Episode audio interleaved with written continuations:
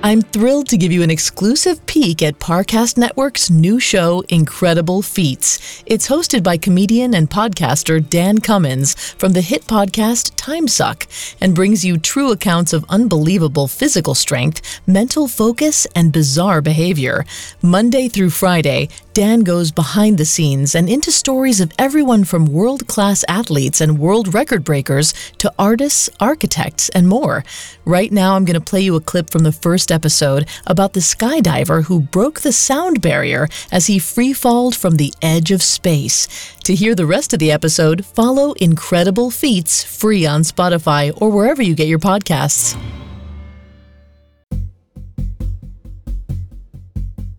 Felix Baumgartner was 43. He was an Austrian pro skydiver and base jumper who holds world records for both the lowest ever and highest ever base jumps, even though the latter feat got him banned from Taiwan. And he wanted to do something even more extreme. He decides to break the sound barrier with only his body, a never before done feat. He must free fall 24 miles in four minutes, going over 770 miles per hour. He wouldn't be the first to attempt this. Past would be supersonic skydivers died during the jump.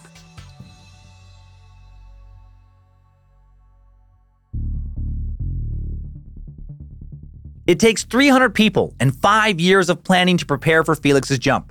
Some of those people work for Red Bull, who sponsors the mission. They hire the perfect coach, Joe Kittinger, an 84 year old retired Air Force colonel who set the world record for highest free fall in 1960 when he fell over 19 miles back to Earth. Felix basically needs to become an astronaut to fall even further and pull this off. Low oxygen and low atmospheric pressure will kill him without proper training and protection. Red Bull rendezvous with NASA to get an astronaut grade spacesuit and training for Felix's skydive. Just one problem Fearless Felix is claustrophobic. His pricey custom spacesuit gives him panic attacks, and he has to receive psychiatric counseling to handle it. October 14th, 2012, jump day. Around 9 a.m., Baumgartner begins breathing pure oxygen.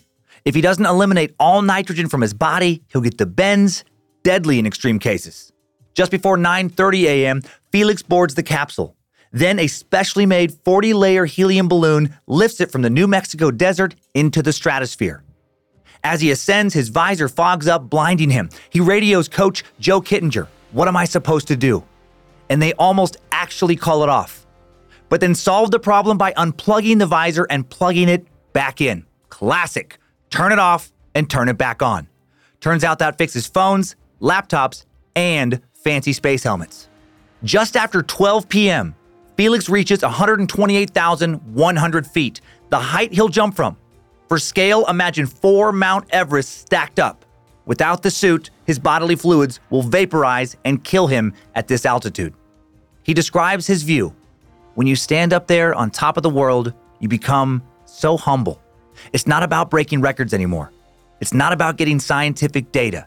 It's all about coming home. 12:08 p.m. He jumps. Almost immediately, he starts spinning. Really not good. If he can't control the spin, all his blood will gush out of his eyes, killing him. This is what killed the previous Daredevils. Plus, the G force threatens to knock him unconscious. He fights to stay awake.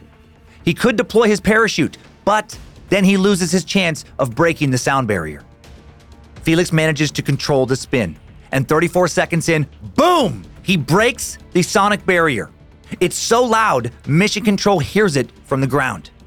50 seconds in, Felix hits his terminal velocity, Mach 1.25, or 833.9 miles per hour.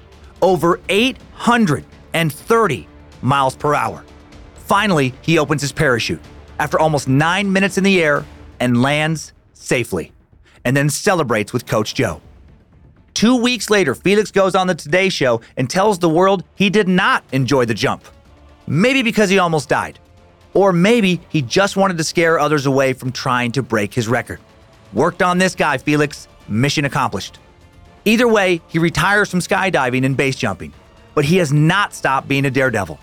Today, he races cars, makes helicopters do backflips, and makes men like me feel, well, a little less manly. To finish this episode and hear more amazing stories, follow Incredible Feats free on Spotify or wherever you get your podcasts.